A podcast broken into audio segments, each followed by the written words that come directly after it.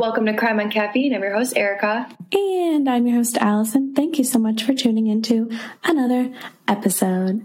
Today, we be sipping on, well, me and Erica are convinced that this is Buddy Brew's sister, Ruby Okay, Brew. the, the font looks just like Buddy Brew. It does. It really does. And Ruby is kind of a dog's name. Think about it. You're right. You're right. But I know, I know I am right. But we decided to order this one because it has really cute Halloweeny packaging. Erica got the Blueberry Cinna Crumble. so cute. It I has love like it. the cutest little ghosty in a pie on it. It reminds me of. Do you remember like the Count Chocula cereal? Yes. Oh my god, it does kind of look like that. yeah. And I got the homebrew because I am annoying and boring. Yeah. I just like regular coffee, man. Yeah, we know you like your adult coffee with no fun. No, but I do put like really fun creamers in there. But they have to be dairy free. But I also eat dairy in other worlds. so I'm just like Cancels a big it out fat, of it. big fat poser. Um, but they they do have a coffee called Monster Mint Cookie, and I want it so bad. I know. I really want to try that one. So cute, and I love mint chocolate chip stuff. And I feel like if I'm gonna try a flavored coffee, then I might as well try that. Yeah, maybe we'll do another one this month because I found this because I literally Googled spooky coffees. The, the only thing that really came up at first was um, the coffee that we did last time. Yeah, Bones. They have such cool coffee. Yeah, that's the first thing that came up everywhere. Um, so, But Ruby Brew, Ruby, Ruby Brew, it's hard to say. Ruby Brew is also spooky and cool and delicious. So y'all better try it out. yes, yes. Um, so, we have some shout outs to give. We sure do. Wait, wait. Did we tell them we hit over 6,000 downloads? Yeah, we did. Well, thanks again for that because I still just can't believe it. All right, who we shouting out today? So I wanted to give a shout out to our new Australian listeners. I know Katherine Knight brought in a lot of Australian peeps, and you guys are now our second biggest demographic. So thank you so much for listening. Oh my God. That is so cool. Australia. Yeah, Who'da thunk? UK, UK, you guys are slacking now. They're just at the pub enjoying a beer. We should do some. We should do some more UK cases. To all Yeah, of our listeners over there, give us some some cases you want us to do in November. Yes, we are very much so open to that. And I do want to give a shout out to somebody commented on the Katherine Knight post and said that her mom worked with Katherine Knight. That's insane. I want to hear more about that. When I saw that, I literally like almost physically hit the ground. Like, I need firsthand stories about what she was like and how intimidating she was. And How brutal is she? Like, how rough around the edges is that woman? My God. Gee Louise. I also would like to give a shout out, now that we shouted out all of our, our countries, our peoples, I want to give a shout out to the four, the three, the three girls I met at the Dallas airport. They were so nice. Guys, I went through travel hell this weekend. I'm sure if you were traveling that you know that the wonderful airline Southwest, which I always fly, by the way. I know, me too. time. I love them. I love them. Bags fly free. Come on, sit anywhere. But anyway, they canceled over 1,800 flights, and I was a part of All of of it. them were Allison's. Every single one of them was mine. And I was stuck in Dallas for, I was supposed to be traveling for less than 24 hours. I was stuck in Dallas for three days. So, You didn't even go to Dallas. It was your layover. That's the worst part. yeah, did not go to Dallas. It was a layover. So I could not get back home for three days. That was fun. Ended up having to switch airlines and airports. Anyway, besides the point, met some really nice ladies. They love true crime. I gave them stickers. Shout out to those girls. Katie in particular, she held it together with me as her flight was also canceled later. so shout out to all of our new listeners, all of our old listeners, and everybody in between. Yes, thank you so much, guys. Don't forget to go on to Apple Podcasts and rate us five stars and leave a review. And follow us. You forgot. Well, yeah, and follow us and subscribe and send the link to the podcast to every single contact in your phone. Yeah, just like uh, do one of those weird spam emails, but like text wise. Ooh, ooh, like one of those text the text. I can't talk today. Chains. Whatever. The chains that are like, if you don't send this to ten more people tonight, you are gonna have the worst luck for the next seven years. Is like listen to this podcast, or a ghost is going to be at the foot of your bed, something like that. I used to get really weird ones. Yeah, well, that's just my sleep paralysis demon. Whatever. he just hangs in the corner, watches me at night. He listens. He does. He's a caring sleep paralysis monster. No, I meant he listens to the show. Oh. well, I hope so. I think he lives in my house. Okay, let's let's get started. Speaking of spooky sleep paralysis demons, which is actually kind of crazy because it really does relate to my case. No was way. Yeah. I thought that this case would be a good one because, well, first of all, I think this is actually frightening. Um, I used to think about this case all the time. Like it just stuck with me when I first saw it in the news because I was like, I, I cannot even imagine just like the randomness of it. And also, it has a word that relates to Halloween. So, we're going to be talking about Austin Harrouff, who is sometimes called the Florida werewolf. I don't know how common it is that he's called that, but What? you'll understand why as I tell the story. Okay, I have never heard this in my life, and I live in Florida. Is this is that scary that I've never heard of Um, it? So, you will, I think that you specifically, because you went to FSU, you will recognize once I start to talk about what happened. Okay, Hearing go his Knowles. name and hearing the nickname, I feel like you don't know because I don't, I feel like the nickname is not commonly used because we don't really like to publicize nicknames because a lot of the time serial killers want their nicknames to be their nicknames and we don't want to give them that credit, blah, blah, blah, blah. But in this Yeah, case, they- that's not what happened. They're just attention seekers. Let's hear it. I'm stoked. Austin Kelly Harrouff was born on December 21st, 1996 in Palm Beach Gardens, Florida, to Wade and Mina Harrouff. He had a younger sister named Haley. She was a year younger than him, and his parents said that he had a great upbringing. They did end up getting divorced in 2010, and they both had significant others they were pretty serious with. The girlfriend and the boyfriend ended up moving in with them. But even though they were a split family, they got along and they managed just fine. Austin lived mostly with his mom at this time. His dad was a dentist, his mom was a pharmacist, so the medical field is very prominent in their family. His grandfather was a doctor too. So he wanted to follow in their footsteps and pursue a medical career as well, according to his high school records where you write out your goals and stuff. He did pretty well in school. Um, like in elementary school, he did fine, but he was a bit chubbier at this time and he was bullied for it. And he had a lot of acne. And so he was super insecure about his weight and just the way that he looked. And kids are fucking assholes. So Yeah. Hey, shout out to the people who are holding on to a little weight. I feel you. Well, he's a chunky little werewolf at this point. he, oh, he went to Suncoast Community High School and he worked super hard in school. The ACT, SAT, whatever one he took, he took it a bunch of times so that he could get a score up. And he said that he loved science because it never stops, even though I may not be great at it yet. Which I thought was cute. 'Cause, like, that is kind of cute. who admits they love science in high school? Not me. N- not me. So he started to play football in high school, so he started to make a lot more friends, even though he was pretty shy. Like he dealt with some social anxiety for sure, which is understandable since he was like bullied when he was in elementary school. But he started to make more friends when he played sports. So he played football and he was a wrestler. But his other passion was art. So he was taking a bunch of art classes and he got all A's. And Wow. he told his mom that he could write music and make money from it. So he was like, I mean, I'm good at this. Why not? Yeah. but he went on to study exercise science at FSU. Shut up. That was my first major. I studied.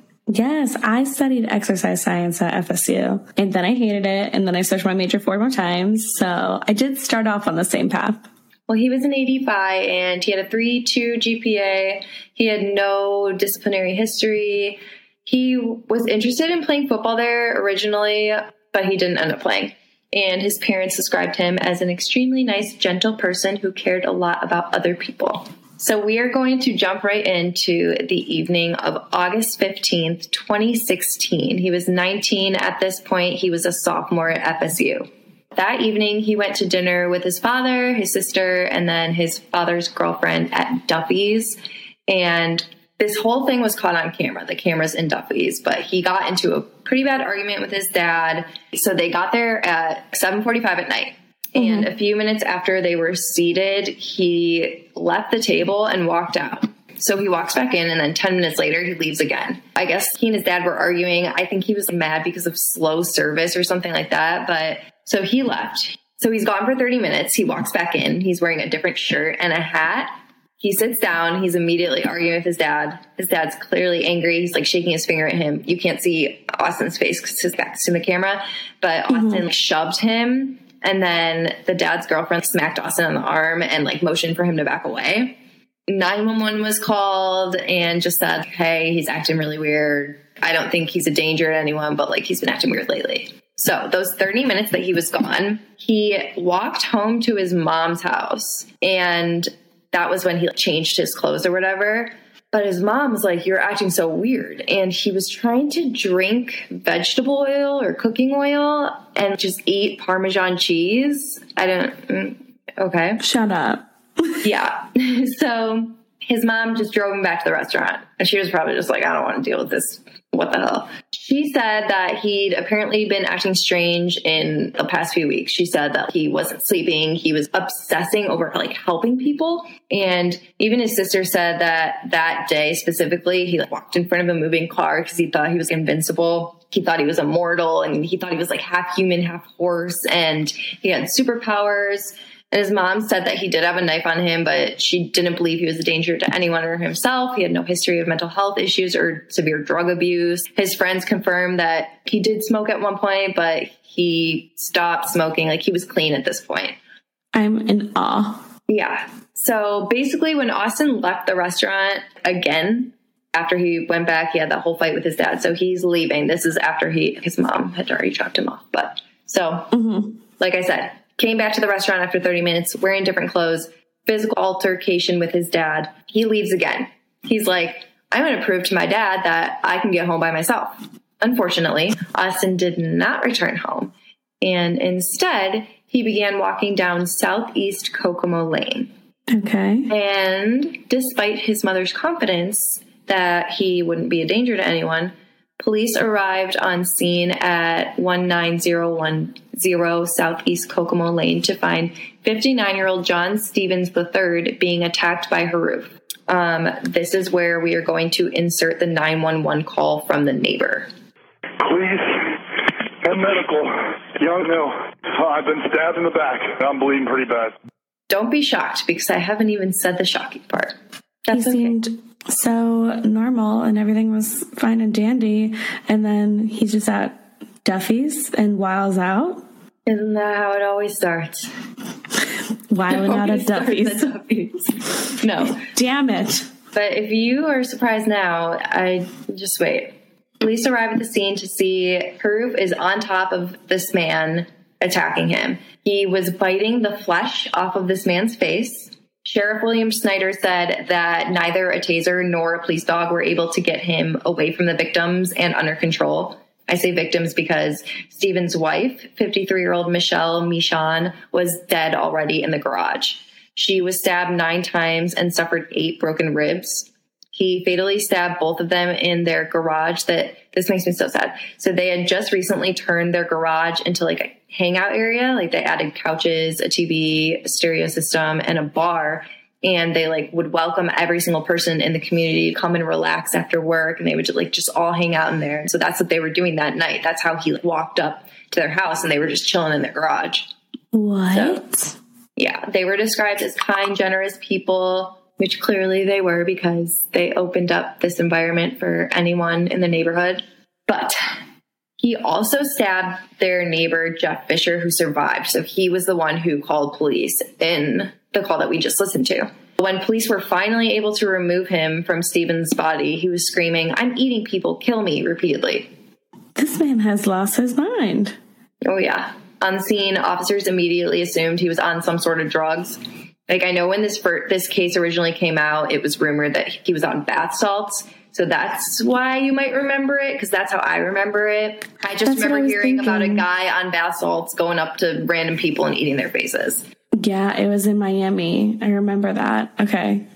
Yeah, because when you said that, I thought I thought to myself, he must have been on something like bath salts or like a drug. This is why I think it's so scary because these people were just chilling in their little hangout area and someone just came and bit their faces off. That's why I did this in October because it freaks me out. And also, he thinks that he's And it's a werewolf. Yes. So his dad said that it definitely would not have been drugs, and he was thinking maybe his son might be schizophrenic, and he said that it ran on his side of the family, Oh. which I think that Austin was pretty in the dark about this. He talks about the mental health history and his family later on, and you can tell that he doesn't really know much. Um, but initial drug tests showed no signs of methamphetamine, cocaine, heroin, opioids, marijuana, or any other common drugs. He was taken to a hospital and his condition was deteriorating because while he was in the garage, he ingested something. Ingested what? See, the problem is, while this was happening, he doesn't remember. He was thinking maybe it was alcohol or something, but it burned his esophagus. So I don't know. Was I have like- no idea what it was. Was it like a cleaning product, like a bleach or something? Couldn't find it everywhere. I was looking for the labs from the hospital. Anything, nothing would say. I don't. So I, I don't even know if he knows to this day. But he was there for over a month. He had a breathing tube. The majority of the time, he couldn't even speak. He said that he couldn't remember what happened or why he did it. He said, It's like it happened, but I wasn't aware of it at the time. I don't know. I don't know. If I knew, I would tell you. He said that he just woke up in the hospital and he didn't remember anything, but he knew he did something bad because he had his legs and arms were cuffed to the hospital bed. Mm-hmm.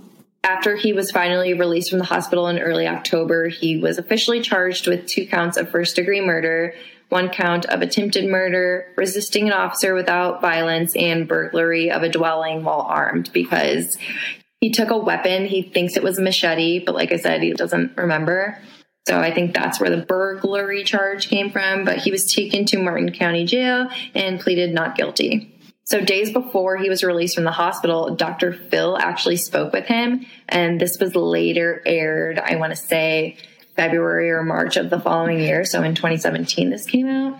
But he told Dr. Phil that he has a very faint memory of stripping off his clothes, drinking something that burned his throat, and grabbing a weapon in the garage. So towards the video's end, Harrouff agreed with Dr. Phil that he'd definitely lost touch with reality. He said that he had feelings of grandiosity and paranoia, which, you know, his mom and his sister said that he had been acting like he thought he was invincible and he was half human, half horse, and all that bullshit. So Harrouff told Dr. Phil that he was beginning to talk like an extremist and he was talking about religion he was looking into the Illuminati and other weird things. He didn't really explain any further with that, but he said that even his best friend stopped hanging out with him, most likely because he was scared of him. So it's like he's very, very self aware of his behavior leading up to the night of the attack, Right. which is interesting to me because I feel like usually when you're in like a manic state or something like that, you're unaware of it. right. Um, maybe he was just piecing things together afterwards, but he really didn't remember what happened that night after he drank that, whatever the hell it was. He said that he felt like he had superpowers and he could read people, but he said that he suffered from sleep paralysis when he was younger and he heard the voices of monsters when he was in college. He told Dr. Phil that he would act on the what the voices would tell him to do because he never realized that the voices he was hearing weren't actually there. I have a headache. How was this not addressed sooner? See, Like and he- I asked myself that question throughout all of this, and I think you're going to be asking that throughout this entire episode because there are so many instances where someone should have said or done something and realized because this was going on the whole summer. That's what I'm saying. Like, we're just going to wait until he literally has a mental breakdown at Duffy's and eats people's faces to, oh, by the way, he also heard voices and was an extremist and did this and did that. And I don't get it. I guess like at the same time, what is that saying? Like rose colored glasses or something like it's hard to sit here and say. I feel like the parents were one super confused and worried and in denial and they did not know what was happening and it was kind of just they were so afraid that they didn't want to But the dad had a history of schizophrenia. yeah. And then his son that starts- is that is what I don't understand. I don't know. And then his son starts going through this and he's just like, oh, okay. I don't know if he No. thought it was like if we avoid this, we can keep it from happening type of thing. But it's like I don't know. I can't speak don't- for what they were thinking during this. I I wish I could tell I don't think that's how it works. You don't ignore the problem and it goes away. It just amplifies and then eats people's faces. So, like I said, the police said that they wanted to do a more thorough toxicology report to see if it was bath salts or spice or anything related to that. That came out in November of 2016, so like a month after he was released from the hospital, and it confirmed that there was no drugs of any kind in his system. So, along with this toxicology report were some other court documents, mostly of his internet searches in the week or two leading up to the murders. So, I'm going to just read some of his Google searches for you guys. So, he Googled, Okay. Must I sleep? I think I'm going crazy. Am I? What am I? How to know if you're going crazy? Can we really control more than we think? Can, I think it's can we really control what we think? What is white magic? How to relax my mind? Auditory hallucinations when falling asleep. And then he followed up that one by searching schizophrenia and asking if it was okay to overthink things. He Googled Satan. He asked Google, what exactly is hell? As well as the biblical figures Adam and Eve. Um, he also searched how to sell his soul to the devil. This is interesting to me. He searched the Thanksgiving Day Massacre, which is the case of Paul Michael Merhige, where he shot and killed four family members and injured three others in 2009 in Jupiter, which is kind of crazy. But the other similarity is that this man had a very severe history of mental illness that made his parents they said they feared for his life they feared for the lives of others and they were like seeking help for him all over the united states and it was so bad clearly they probably felt the same way that his parents did but they definitely saw it at a greater extent and saw it escalate way more which is very unfortunate because they tried to get help but I just thought it was really interesting that he Googled that. I don't know if he identified with this man just because it was the same area and they both had similar mental illnesses. I don't know, but that was one of his Google searches.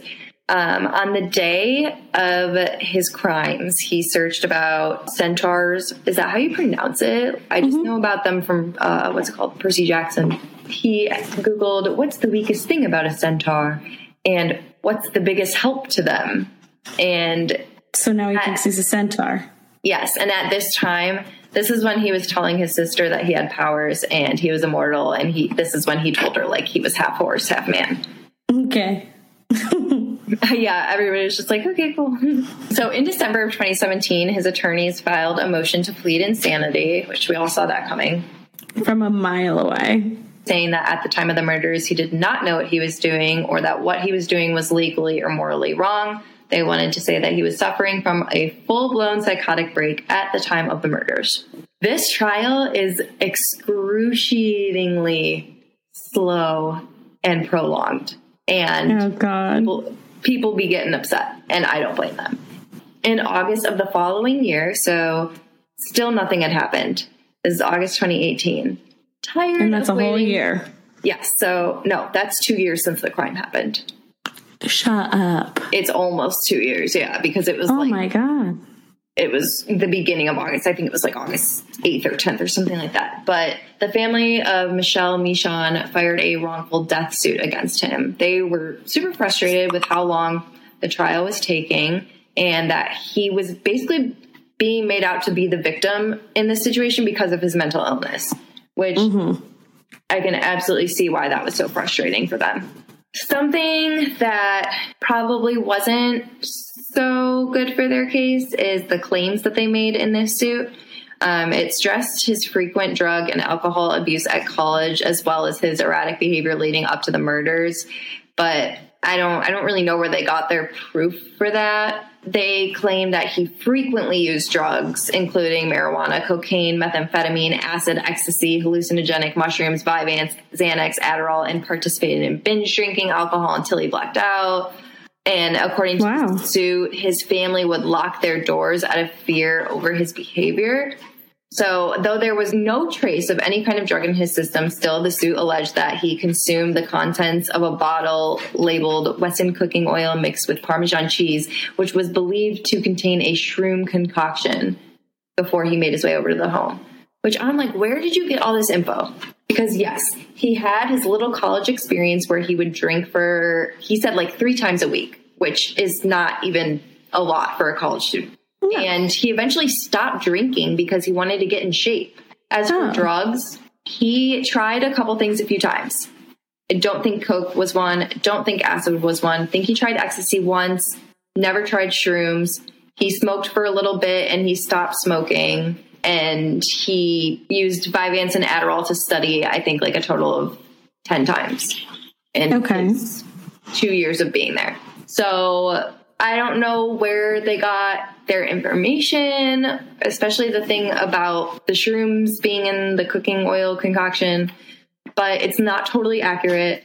That being said, I understand their frustration. I would be feeling the exact same way if one of my loved ones was murdered in such an absolutely horrific way and I was just sitting there waiting for answers and justice for two years. I totally Right. understand why they felt that way. So at this point, the trial was originally set to begin on November 4th, 2019, which is more than three years after the crime.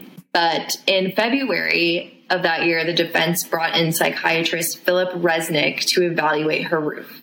So instead of doing a profile, we're going to talk in great detail about the psychological evaluation because this is going to give us key insight into his behaviors leading up to the day of the attacks and just everything that was going on in that little brain of his. Wow. So, the first thing they get into, which I just spoke about briefly, was substance use. So, like I said, it was that of a typical college frat boy. He drank socially to have fun a few times a week, and he even said that sometimes he just felt pressure to drink because he was in a frat. Um, Yeah. But like I said, the summer after I think his sophomore year, he stopped drinking just because he was trying to get in shape. As for marijuana, his first time that he'd ever tried it was when he was 18, like right after graduating high school. And in college, he was definitely smoking less than drinking. It was like once every two weeks, so maybe a couple times a month. But the summer of the murders, he was smoking about every other day. At first, it started just for fun. He was smoking more often, but then it got to the point where he wasn't sleeping. So he was using it to help him sleep. So that's why he was smoking so much, which is a normal thing.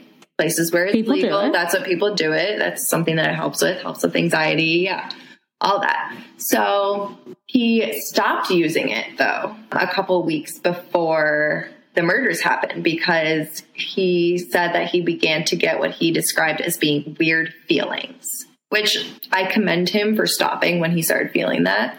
That's good, at least. A few days before the murders, he actually got rid of any drugs that were in his possession whatsoever. Like he did it in front of his mom and her boyfriend to prove that he was like, I want to be totally clean and pure.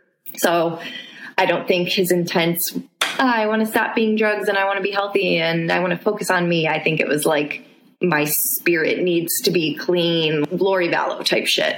Like I said, he tried a couple of those drugs occasionally, but it wasn't like he was a frequent drug abuser. But yeah, at that point, he completely stopped. He didn't want to deal with any of it. So, family history of mental illness. He talked about how his dad suffered from depression, and he said that his aunt went through a treatment for what he assumed was depression as well. And he said that he had an uncle who wasn't, to his knowledge, not formally diagnosed with anything, but he was, quote, weird. Clearly, looking at his father's description of their family's mental illness and his description, he's kept in the dark. It doesn't look like it was mm-hmm. something that they talked about. Obviously, his dad lives in the same house as him. Maybe they talked about depression because we'll get into he kind of experienced some of the same feelings before. But he just knows that his aunt went through treatment. He doesn't even know what she was diagnosed with. He doesn't know what's going on with his uncle. And his dad said clearly people in the family have schizophrenia, and Austin had no idea about this. I mean, you know, mental illness is often just something that people don't like to talk about, which is very unfortunate because that's just going to give you negative consequences. That's why people preach that you need to talk about these things. Um, I definitely think that maybe could have helped shed some insight for him. And just, I think his dad had a responsibility just knowing that ran in their family. As for his personal history of mental illness, he did talk about having some instances of social anxiety as a kid, but he said that he'd never ever been treated for any psychiatric illnesses. He said in kindergarten is when the episodes of sleep paralysis happened. So Allison, he had a little devil chilling at the end of his, or a little demon chilling at the end of his bed too. Yeah. Well, mine's in the corner, so he said it happened maybe five to six times when he was in elementary school, which honestly, I would be fucked up after that too, because that is frightening. I think I would be frightened if it happened to me right now, but I cannot imagine that happening when you're like eight years old. if anybody, yeah. okay, if any of our listeners, if you guys dealt with that when you were a kid, can you please this- tell us about it? Because I really want to know. Um, but he did say that at one time when the sleep paralysis was happening, it felt like he was being abducted by aliens. I guess that's one way to put it. Let us know if you guys felt that way too. Um, he said that he'd had intermittent depressive instances since middle school. So it was nothing like an actual depressive episode, which per DSM criteria needs to be at least two weeks. It was more, he would be really down for a day or two days, or he even said like half a day. And sometimes he would know why. He said that 60% of the time it would just be random, something that would come over him. 40% would be triggered by a specific stressor. Like I said, they could not really count that as being depressed or having a depressive disorder just because of the time. Mm-hmm. It really wasn't enough to like cause stress or impairment on his everyday life. But he also mm-hmm. stated that he had some manic instances that began in college and it once again never really lasted for more than a day before the summer of 2016. He said hmm. that starting in July, his highs and lows became a lot more intense and a lot more prolonged and he began to become hyper fixated in new random hobbies or passions that he would have never before considered.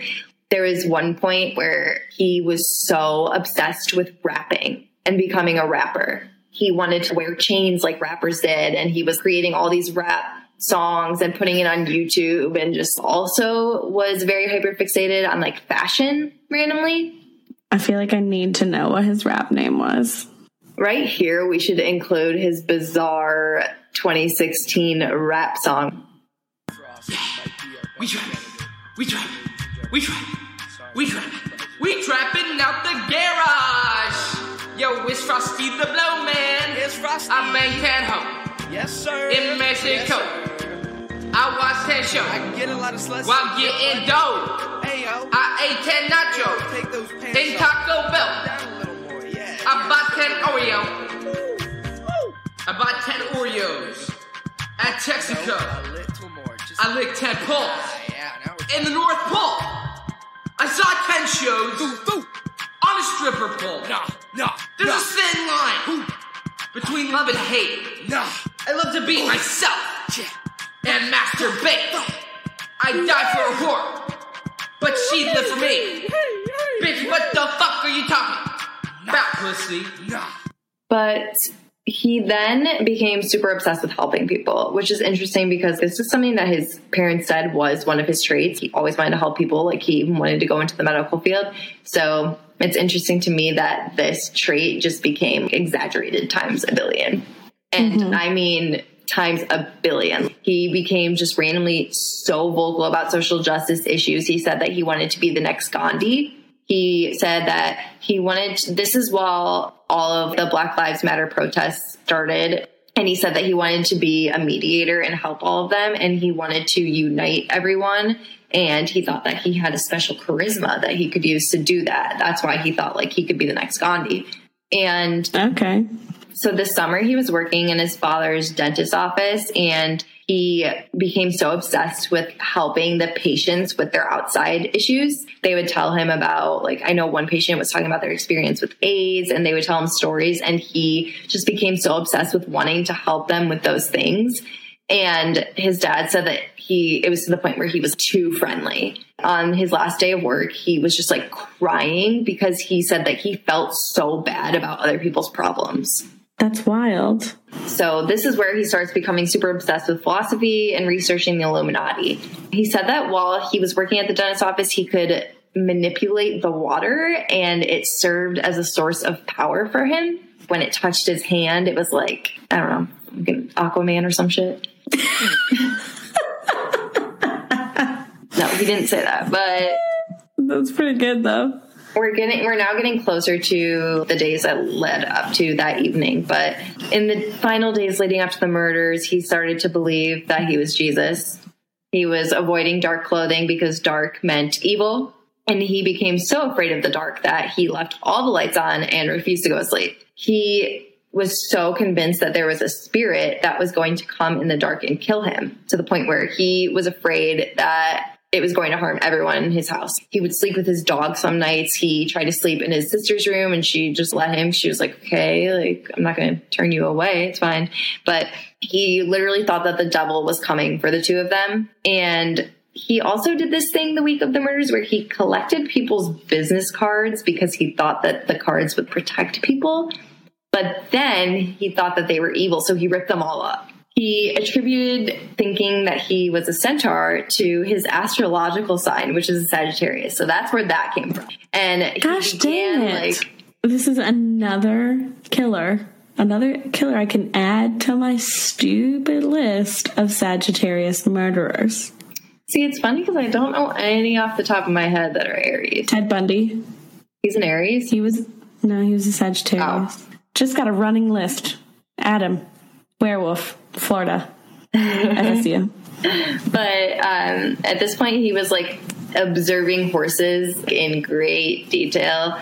And one day, when he was riding his bike with his family, he heard dogs barking and he thought the dog souls were seeking his help. He was kind of going back and forth between thinking he was half man, half horse, half man, half dog.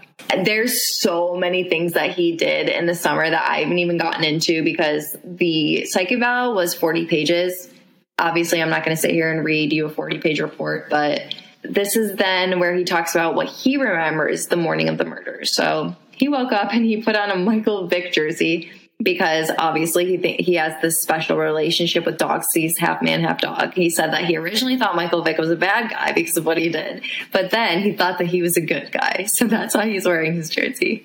Which this he is where I was- was like, shut the fuck up. He thought he was a good guy, huh? Yeah. Um, I think that's where his good and bad got mixed up, and that's when all the bad decisions started happening. Is all because he wore that jersey. Come on, man. But he went to the beach that morning and he was running around and jumping around on rocks because like i said he thought he was half animal half man. And he said that he thought the other dog's hair at the beach were attaching to his face. Like i don't know what that means. He's going Like he's with it at this becoming a werewolf. He's becoming a werewolf. he's This- the- transitioning. Now the fur is all the full moon's coming out. You guys need to chain him up damn Wow. vampire diaries is so long but he felt great he ran four miles to his dad's house dodging cars and he was like on top of the world he just felt invincible as half man half dog and when he got Yeah. there his dad wanted him to take his xanax but he refused and his dad confiscated his keys. And so Austin jumped on the hood of the car and then jumped on the roof of his car, acting like a dog. And so his dad didn't know what to do. So he gave him the keys. No, I'll tell you right now, that's probably not what you should do. that was the opposite of what you should do, sir. But he needed to go to the jewelry store to fix his watch band. He was wearing two watches at this point, which that was questioned, like why. In But- the words of Megan Thee Stallion, two watches, yeah, they call me two Tamin. That's what she says. Well, maybe she got that from him. Maybe because I mean he did want to be a rapper. Very true. But like I said, he needed to go to the store. And so his dad was like, All right, you can drive. I'm just going to follow you in my car. And so Austin was like, Okay, I'll take his Xanax when I get there. And so he didn't end up taking it, even though his dad thought he did. He like, spit it out and he used it to scratch into the side of the car. Don't trust. What? Yeah. So I touched on this briefly before, but at this point, this is when he went to one of his friends' house without even warning them. He just shows up there and he just jumped on his car. And What's he doing? I think that's when he he was doing- that like his friends were freaked out by him, but I don't see why they wouldn't be at this point. a bunch of other weird similar instances happened that day alone relating to him feeling like half man half dog and half man half horse and so then that night is the night they went to duffy's and he said that he needed to leave because he'd felt the presence of the grim reaper and it was also really weird because so his dad's girlfriend carrie he kept saying he felt light from her like she was good I guess he told the psychiatrist that he didn't even remember how he got to his mom's house. He obviously didn't remember drinking the oil, um, but he recalled being natural like an animal. Animals don't drink vegetable oil? I'm confused. Well, because he doesn't remember that he did that, he just remembers how he felt. But after returning to the restaurant, and again, this is when he starts arguing with his dad, um, he left and he wanted to prove to his dad he could walk home. So he's walking home, and he said he followed the stars home and he saw something evil. And at this point, he was almost to his dad's house. I think he was like 75% of the way there. And then he saw a dark figure with a white face, and he thought that figure was evil. It actually just turned out to be his childhood friend Daniel saying hi. But he thought that Daniel was trying to kill him, so he ran away screaming. And this is when he saw white light coming from a garage. So remember, dark is evil, light is good. So he saw this white light, so he's like, I'm gonna follow it. So he said he recalled seeing a woman in the garage screaming at him, and he thought that she was a witch because of what she was screaming. And he remembers she was screaming, he was screaming back because she was screaming. He doesn't remember what was being said, but he remembers the back and forth. And he vaguely remembers picking up what he thought have might have been a machete. He began to stab and bite the woman because he believed at the time he was a dog. He remembers drinking a bottle of something that was in the garage. And then he recalled seeing a man in the doorway and he remembers seeing a dog like sitting in the front seat of a car. I do not know if there was actually a dog there. He remembers stabbing that man and he didn't remember biting him. And the next thing he remembered, he was in the hospital. So it's definitely fuzzy with what he remembers. And he doesn't remember like why he did anything other than bite the woman because he was a dog. Like he doesn't the scene that we kind of opened up with where he was on top of the man biting his face and the cops come, he didn't remember any of that. So Wow. we have a diagnosis. Uh, Dr. Resnick said bipolar 1, um, and his most recent episode in the weeks leading up to the crime was a manic episode with psychotic features. So, some of these characteristics were the feelings of grandiosity, like he thought he was just invincible, he had superpowers, he was walking in front of cars, he could do whatever he wanted. Um, the decreased need for sleep, which he even picked up on and was totally aware of because remember, he started smoking so that he'd be able could to go to fall asleep. It's just interesting that in like the last week or so before the murders happened, he wasn't smoking anymore. But increased talkativeness, racing thoughts, excessive involvement in activities that had high potential for negative consequences, like becoming a rapper, uh, delusions, paranoia, elevated mood so severe that it caused impairment socially and at work, which we definitely saw when he was in the dentist's office. Persecutory delusions, just thinking that people were going to kill him, like when he was afraid to go to sleep because he thought the devil was trying to kill him and his family. Auditory and visual hallucinations, which he even admitted that he'd been having those since like the beginning of college. So at this point, Dr. Resnick begins to interview all members of his family, all of his friends, just anyone who knows him to kind of get an account for what happened from their point of view, which he really did mm-hmm. detail so much of what happened over the summer. And he remembered a lot of his behaviors. First, he interviewed his dad's live in girlfriend and she was talking about how two weeks before the murders, he went to Tampa to visit his girlfriend. He had a girlfriend that he'd been dating, I want to say for a couple of years. Since then, That she poor thought, girl. I know, she thought something was very off with him at this point. And this is when he started to become obsessed with helping people and he started rapping and putting stuff on his YouTube. And so this is just what she was seeing. And she started talking about the night of like the argument at the restaurant and everything that happened there. So then he interviews Mina, his mother, and she touched on the rap career as well. And he was like so obsessed with becoming famous at this point. She said that when he got back from Tampa, it was like August 7th. So he became, this is when he was obsessed with being a good person. She said that he focused on it so much that he was annoying. like, no, maybe he needs help.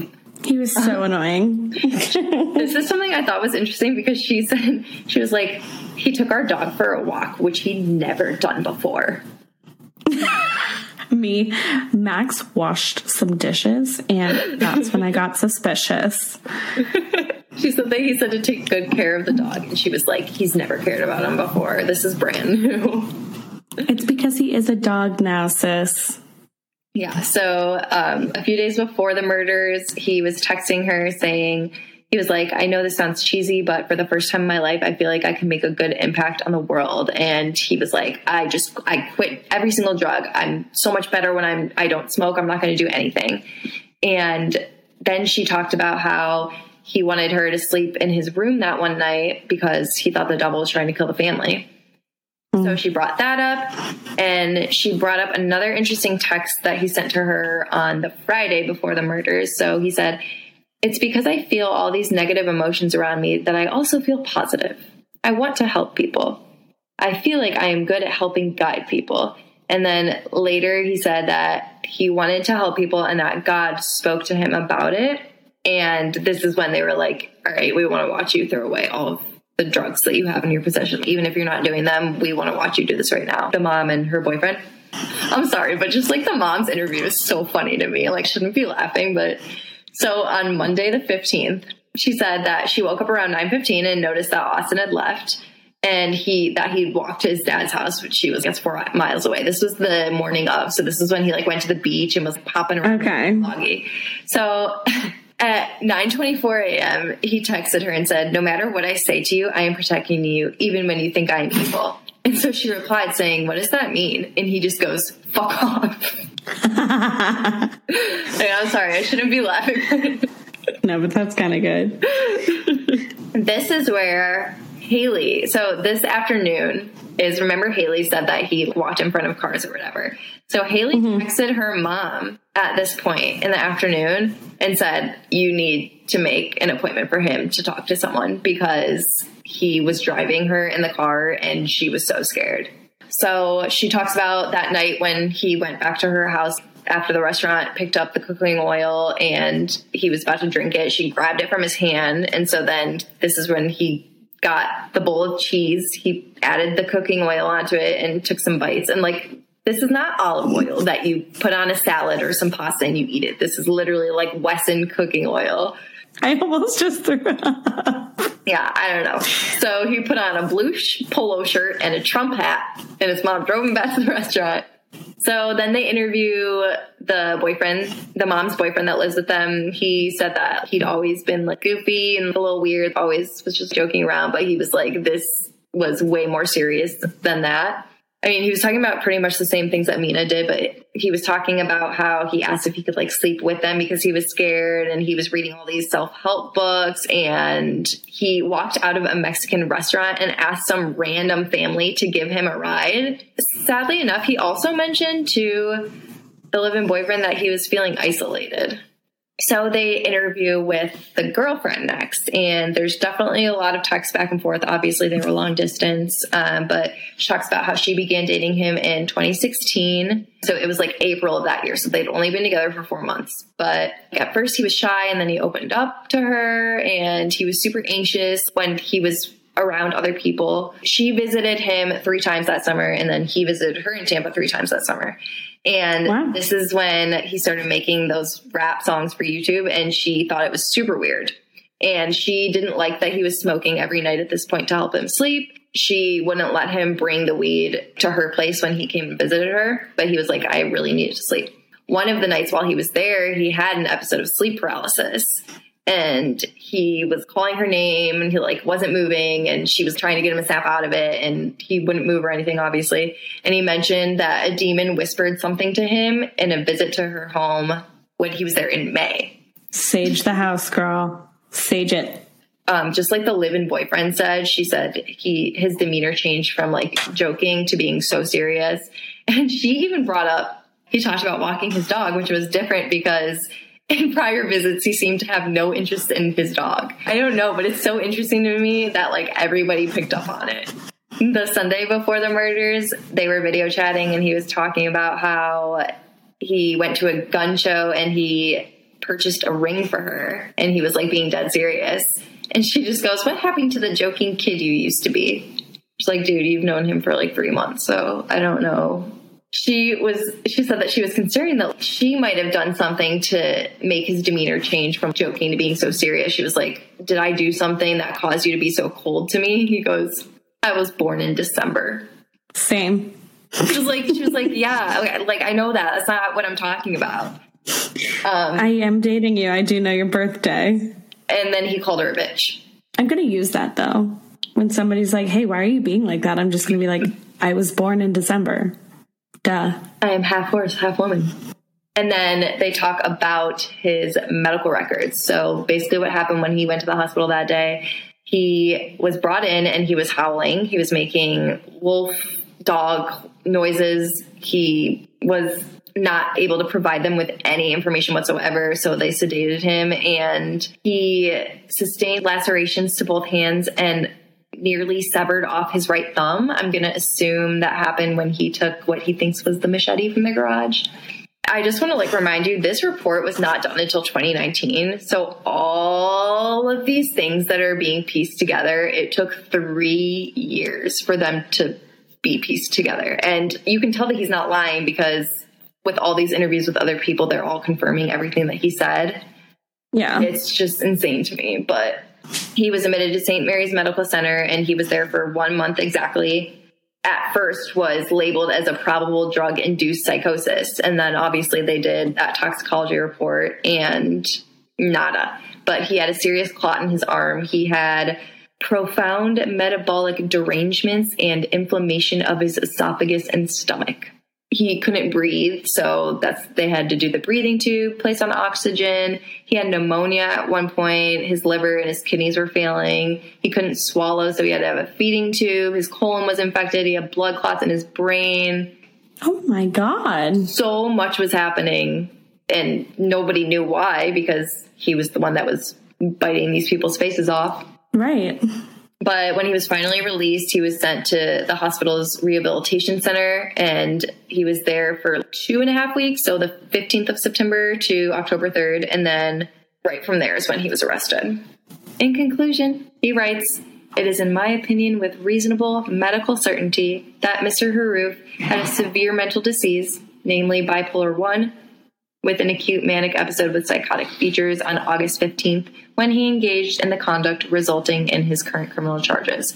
So he's writing out this is the evidence as to why they should be able to plead insanity. He was insane at the time of his crimes.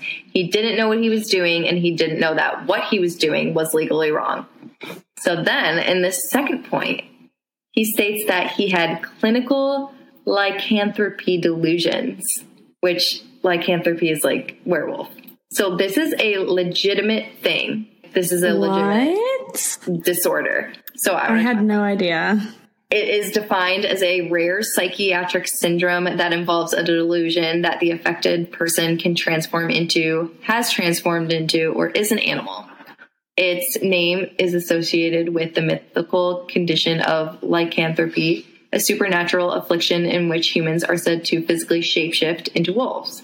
There's been studies on this. It's been shown to be a symptom almost of other it's brought on by other mental illnesses. So they've noticed it in people with schizophrenia people with bipolar disorder people just with depression with ocd and really they found that any psychiatric condition that affects the parietal lobes which are like responsible for integrating any sensory information um, from several areas of the body but that's where they're thinking it has to do with. And um, overactive parietal lobes are associated with delusions in schizophrenia. So that kind of makes sense. They also found that it can happen. Um, there's been cases where it just happens after someone takes ecstasy. I don't fuck with drugs, but I was reading one article that they made in 2014, and I think like since 1800s there had been like 50 reported cases of this that had been studied. So obviously it's not common at all, but it exists. So let's go back to this trial that we haven't had yet. So this whole evaluation was in 2019. I forgot we didn't even have the trial. No, we did not. In March of 2020, the prosecution, so like the state then appointed another psychiatrist to evaluate him as well, just because they have to be like, okay, well, your team evaluated him. That's great. But like, you want him to say that. So we're going to do it now. And they actually filed an appeal to stop this, which is surprising. I don't know if maybe they thought that he was going to say that he wasn't insane at the time, but he said, hmm. no, you were definitely insane. Um, so this delayed the trial even more. So it was going to start on May 18th, 2020, but it's it's they're still figuring things out right now. Um, last month, the state ended up hiring another professional to examine him. Yes, last month, like this September. And wow, this was really sketchy because he said that Austin was not legally insane at the time of the murders, but the defense was like, uh, not so fast because the psychologist who said this did not write a single report. He didn't write an evaluation. He didn't write anything down. And like you, you needed that in court. And he didn't what? administer any psychological tests or anything. Going through the inventories for bipolar or schizophrenia or depression, like any of those tests or anything with the DSM, he didn't do anything. So hmm. they were like, we don't know what the hell he thought he did, but it not, you can't go based off that. So the next hearing is set for October 13th, which is the day that this episode comes out. But they're hoping that the trial is going to officially start in spring of next year, which wow. I will remind you once again that the families of these people have been waiting since August of 2016. That's so sad, honestly. So sad. Like I know there were a lot What's of parts that? that we were like laughing because it's just like unbelievable, but obviously but this really happened. Yeah, this it's happened. Very sad. It's horrible and it's terrifying. And that's why we're talking about it. I just cannot believe this. My my mouth has been catching flies wide open the whole time you've been speaking. Yeah. Well, I was nervous that this was going to scare me to not go to sleep, but it's just scary to me that you could be chilling there and someone can come and go werewolf well, yeah. on you and bite your face off. Yeah, but thanks for listening. What a great start to my day. Thank you. Hope you guys enjoyed. Yeah. I did the less scary one this time. My next True. piece for this month is a long, long awaited one. A very long awaited. I'm stoked. Yeah, it's definitely going to be more than one part. Just throwing that out there for you guys. That's all right. I'd also like to thank you for doing the cannibalism instead of me this time. Yeah, I got you. Surprised that one wasn't hey, on your radar. It was your turn, not mine. Thank you guys so much for listening. We will be back next week with another spooky October case for you. Don't forget to continue to follow us on Instagram, on Twitter, on Facebook, on whatever you want to follow us on. Listen to us on Spotify, subscribe on Apple Podcasts. Don't forget to leave us a review. Dang it. Yes, and share, share, share. Post it on your stories, on wherever the hell you post things. I don't care. We really appreciate it. Yeah, we are loving it. We're living it. And hopefully we'll be at 7,000 downloads soon.